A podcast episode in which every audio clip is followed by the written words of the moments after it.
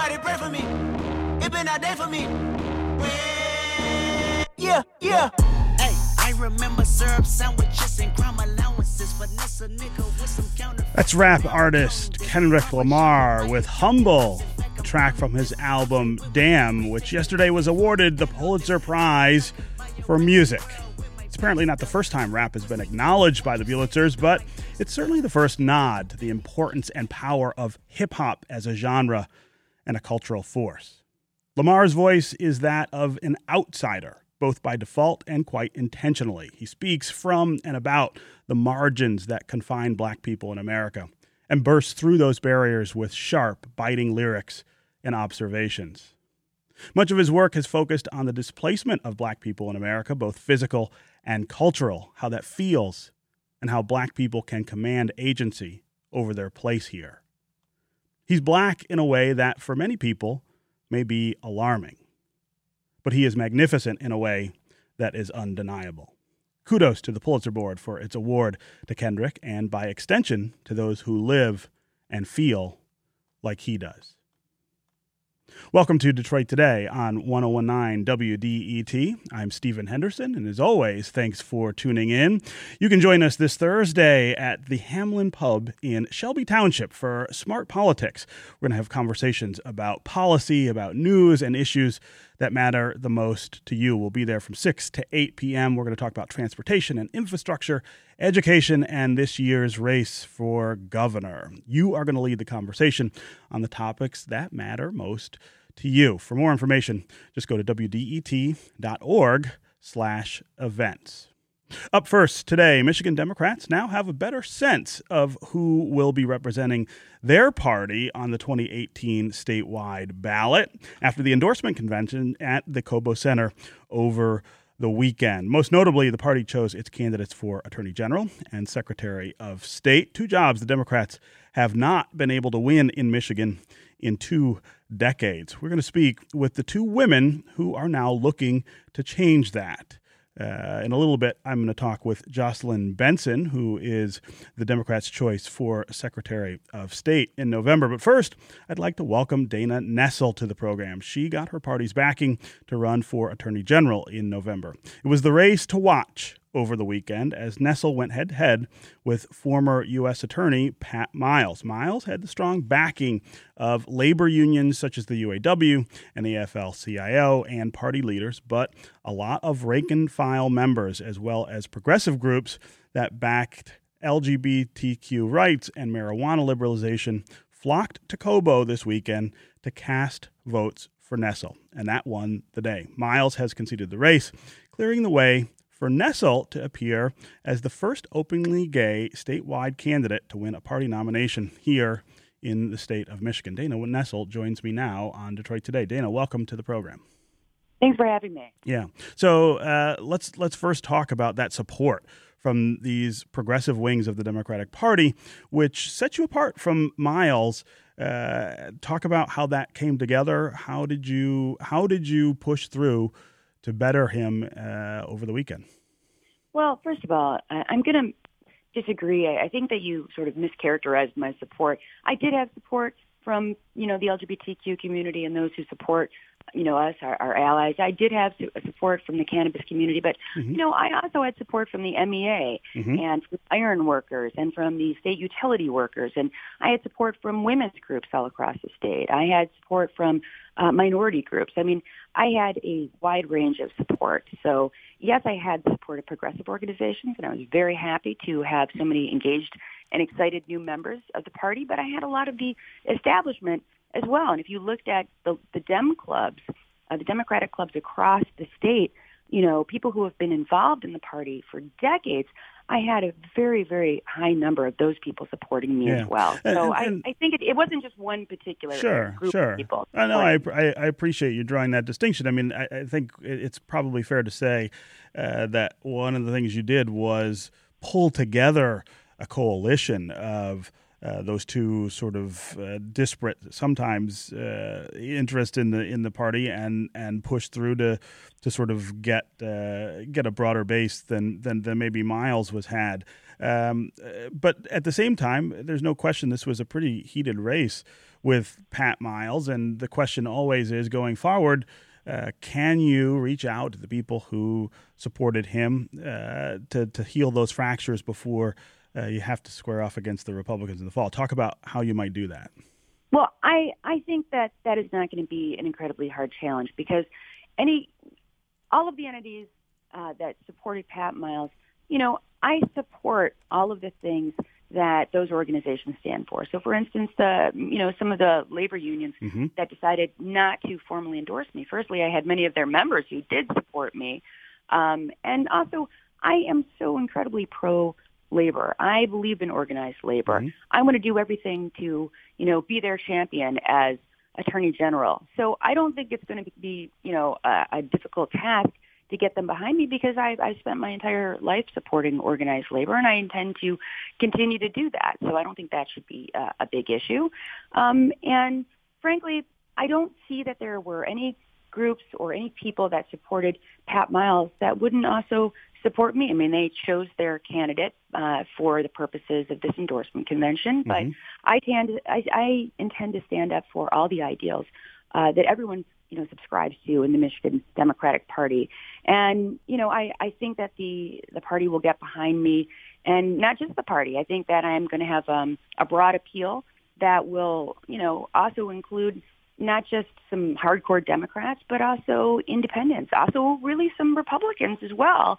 Uh, and I had many Republicans who signed up for the party just to endorse me sure. because they believed in some of the things that I was saying. So, and I also tend, and my other thing is, I want to, I want to get people who have not been involved uh, in electoral politics at all to come out and vote in November. I want to give them a reason to vote. So I think that there'll be a broad base of support for me once I've had a mm-hmm. chance to really get out there and send my message to everyone. Yeah. So, so as I said in the open, Democrats have not had an attorney general since Jennifer Granholm, and that's uh, more than 20 years ago now, or just about 20 years ago now. Talk about why you feel this year might be the year uh, for a win. What what will be different about your campaign than the last three or four uh, campaigns for this office that we've seen uh, be unsuccessful on, on the Democratic side?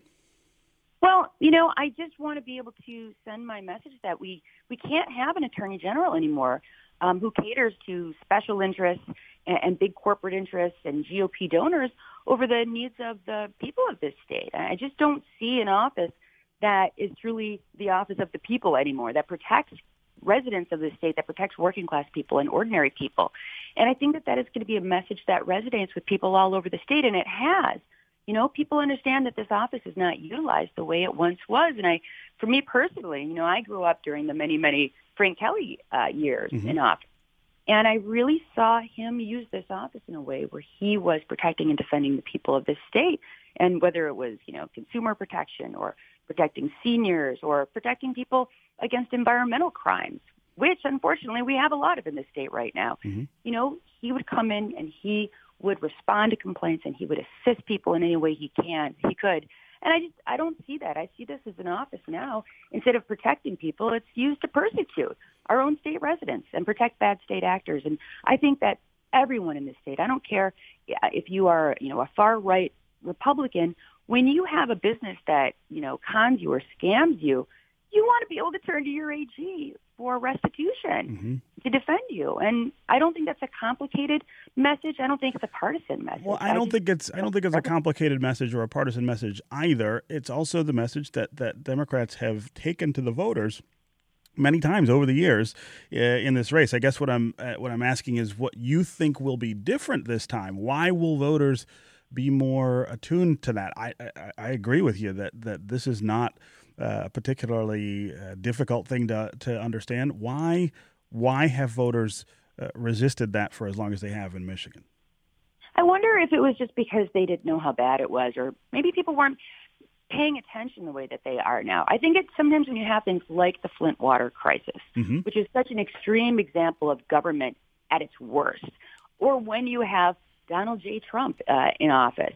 You know, it it's so extreme that you can't help but be taken aback and start paying attention. So maybe people's eyes are open now in a way that they weren't before. And maybe our state government and our federal government at times didn't really work for the people. But I think maybe the difference now is everyone knows that. This is Detroit Today on 1019 WDET. I'm Stephen Henderson. My guest is Dana Nessel, an attorney and a Democrat who is going to run for Michigan Attorney General. She recently won the Michigan Democratic Party's endorsement to be the party's nominee in the general election. If you want to join the conversation, have a question for Dana, the number on the phones, as always, is 313 577 1019. That's 313 577 1019. You can also go to the WDET Facebook page, put your comments there or go to Twitter and hashtag Detroit Today. We'll work you into the conversation in a little bit. I'm going to talk with Jocelyn Benson, who is the party's nominee for Secretary of State. So you can also call in and uh, ask her uh, questions. Let's go to Corey on the north end. Corey, welcome to Detroit Today. Hey. Good morning, guys. Uh huh. Um, I got a question. I was uh, delegate at the convention this weekend and uh, definitely voted for Dana. Um, but the energy in the convention hall was really powerful when we split up the vote. Um, and now I'm thinking about it. So far, as Michigan Dems, we've elected two women to be on our ticket, and um, not to endorse uh, Gretchen Wilson, but um, I, I have a feeling she's going to be our nominee as well. So I'm, I'm curious how us Michigan Dems are going to strategize on the streets to um, sort of push this all-woman ticket. Hmm. Uh, great question, Corey. Uh, Dana Nessel the the idea, the possibility, I guess, of an uh, all female ticket is is out there because of. Uh, what happened this weekend and the possibility that uh, that Gretchen Whitmer would capture the gubernatorial nomination uh, in, in, in the primary. Talk about uh, that dynamic and whether that's a strength uh, and and how you make it a strength at the ballot box in November. Well, first of all, thanks for your support, Corey. Uh, I appreciate that. But I have to say this. Um, firstly, women are doing so well uh, in elections all over the country. And mm-hmm. also, if you look at the special elections and the municipal elections in Michigan, they did great in 2017. Mm-hmm. Mm-hmm. So they are outperforming, women are outperforming their male counterparts all over the nation. And I think in part it's because women at this point are overwhelmingly supporting other women, both in their donations, they're supporting them financially, and in terms of their votes. So this is a year that certainly having more women on the ticket, not only is it not a liability, but I actually think it's an asset. And I also would point to the fact that, you know, I was at the convention in 2014 and we nominated uh, an all-male ticket and, you know, we didn't hear anything about how can an all-male ticket win. right. And so I, I, I bristle a little bit when I hear that, but you know, but that being the case, I think people should understand this is a year unlike any other that I've ever um, been a registered voter since I was 18, and um, uh, the support I'm seeing from from not just from women to other women, but also you know from men as well.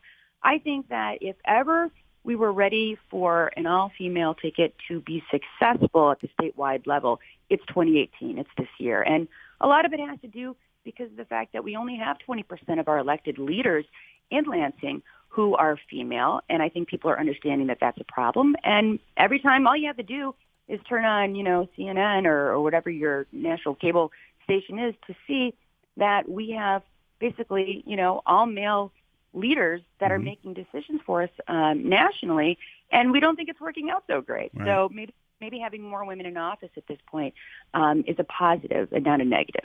Uh, let me ask you about ethnic diversity and this ticket. I've seen a lot of folks uh, on social media and other places talking about an, all, an all-white slate, an all-white ticket on the Democratic side, uh, betraying uh, minority voters who almost uh, always, it seems, uh, you know, support Democrats over over Republicans. can you address that that that issue and and explain to African Americans, Latinos, why there isn't better representation on this on this slate? Well, I will say this. Um, firstly, the, the ticket's not complete yet. We don't have uh, we don't have a governor. We don't have a lieutenant governor mm-hmm. who was on the ticket yet. But moving on from that, you know, I'll say for myself personally, you know, I have spent my entire career in the city of Detroit working on behalf of, you know, the African American community, uh, representing African American crime victims. Rep- in, in my private practice, that's the majority of my practice is representing, you know, African American clients. Um, and so I really understand the issues that are important to the community and whether it has to do with, you know, redlining and how auto insurance issues uh, affect the community, whether it has to do with our expungement laws and how we uh, don't permit people who have convictions under the, uh, the motor vehicle code to get expungements, um, whether it has to do with so many other issues that face the community, um, especially policing related issues. Uh, I understand these issues. And in fact, uh, a few weeks ago, we had uh, an AG forum that was in Highland Park, and it was sponsored by the MDP Black Caucus. Mm-hmm. And it was a two-hour forum, and I overwhelmingly won the straw poll. And I would say the reason for that is because I was able to communicate to everyone, you know, what I intended to do with this office, how badly I want to use this office to represent the African American community and all minority communities, and that I just truly understand these issues because I've spent my entire career, you know, working on these issues. Uh-huh. Um, you know, my my I was in Frank Murphy and then the Ford building and now the Penobscot building is my my office. I spent my entire career in Frank Murphy, in 36th District Court, in KMAC. Um, so there's not I'm not from Petoskey, you know. I'm Right. not just like No, I get in- it. And most and most of my frankly, my campaign was very Detroit centered. Sure. Uh, But- some of my most vocal supporters uh, were members of the African American community. So Mm-hmm. this is not. I'm not going to be somebody who goes to Lansing and forgets uh, about the city of Detroit and forgets about Wayne County. I've spent Mm. my career, you know, working in the city of Detroit and living in Wayne County. So Okay. you know, Uh, I appreciate the time, and uh, we will be, of course, talking with you, I'm sure, many times before November. Dana Nessel, attorney and Democrat running for Michigan Attorney General. Thanks for being here on Detroit Today. thanks for having me. I want to pivot now to this, the race for Secretary of State here in Michigan. Jocelyn Benson is a Democrat who was nominated for that post over the weekend. Uh, she is also the candidate who ran for that post in 2010. Jocelyn, welcome to Detroit Today. Good morning, Stephen. Thanks for having me. Yeah, it's great to hear your voice. Uh, talk about trying for this position again after having lost it in 2010. What is going to be different this time? Well, you know, uh, my passion for this office, for the issues that it stands for, providing, you know, good customer service, protecting the voting rights of every resident, and the security of our elections. That's that's only increased uh, over the past several years. But but in addition to that, I now have a uh, proven track record for getting things done. As dean of Wayne State Law School, I learned how to oversee uh, and, and and build experience overseeing a public institution in this law school. You know, being able to do more with less and and uh, and still improve our position in the rankings. So I've now got a proven track record for getting things done, uh, and I'm excited to take that energy and experience to Lansing. Uh, uh, what needs to change in that office and in that department? I know you are someone who has talked an awful lot about the way uh, the Secretary of State manages elections uh, in the state of Michigan, uh, voter access, issues like that. What are some of the things that you would do differently uh, if you win in November?